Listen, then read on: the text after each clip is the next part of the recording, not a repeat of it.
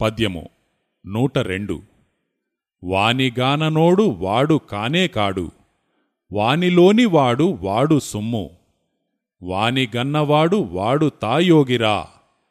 విశ్వదాభిరామ వినురవేమ భావము మన శరీరములో మూడు గుణములున్నవి.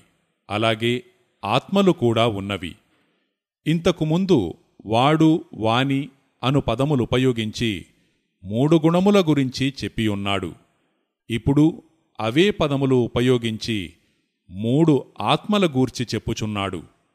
మూడు గుణముల గురించి గాని మూడు ఆత్మల గురించి గాని తెలిసిన వానిని సంపూర్ణ జ్ఞాని అని చెప్పవచ్చును. దేవుని జ్ఞానము తెలిసినవాడు దేవుడిని బయట వెదకక తన శరీరములోనే శోధించును.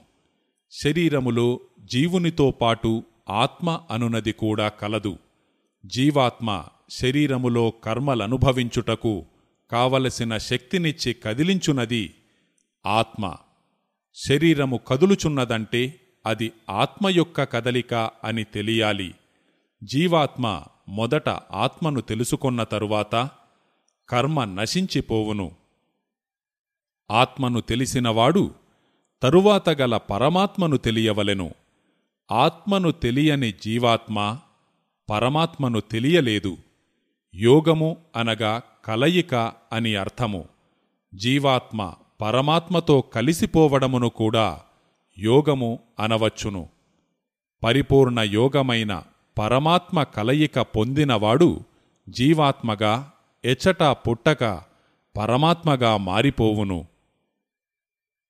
ఆత్మను తెలియని జీవాత్మ పరమాత్మగా మారుటకు అవకాశము లేదు.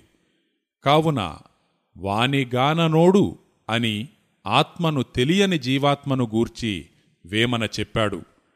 ఆత్మను తెలియనివాడు పరమాత్మగా మారుటకు వీలు లేదు. కనుక వాడు కానే కాడు అన్నాడు. వాడు అనగా పరమాత్మయని అర్థము. ఆత్మను తెలియని జీవుడు పరమాత్మగా మారుటకు అవకాశము లేదని అర్థము. పరమాత్మలోని వారే ఆత్మ జీవాత్మలు.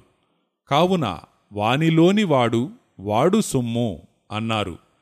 ఆత్మను తెలిసిన జీవాత్మ చివరకు పరమాత్మలో కలిసిపోవును కాబట్టి వానిగన్నవాడు అని ఆత్మను అర్థము చేసుకొన్న జీవాత్మను గూర్చి చెప్పారు. జీవుడు చివరకు పరమాత్మలో ఐక్యమైపోవునుగావున వానిగన్నవాడు వాడుతాయోగిరా అన్నారు. ఈ పద్యములో జీవాత్మ మధ్యలోనున్న ఆత్మను తెలిస్తే చివరనున్న పరమాత్మను తెలిసి పరమాత్మగా మారిపోవునని చెప్పడమైనది. ఆ స్థితి చెందినవాడు జీవుడుగా ఉండక దేవుని యందు కలిసిపోవును.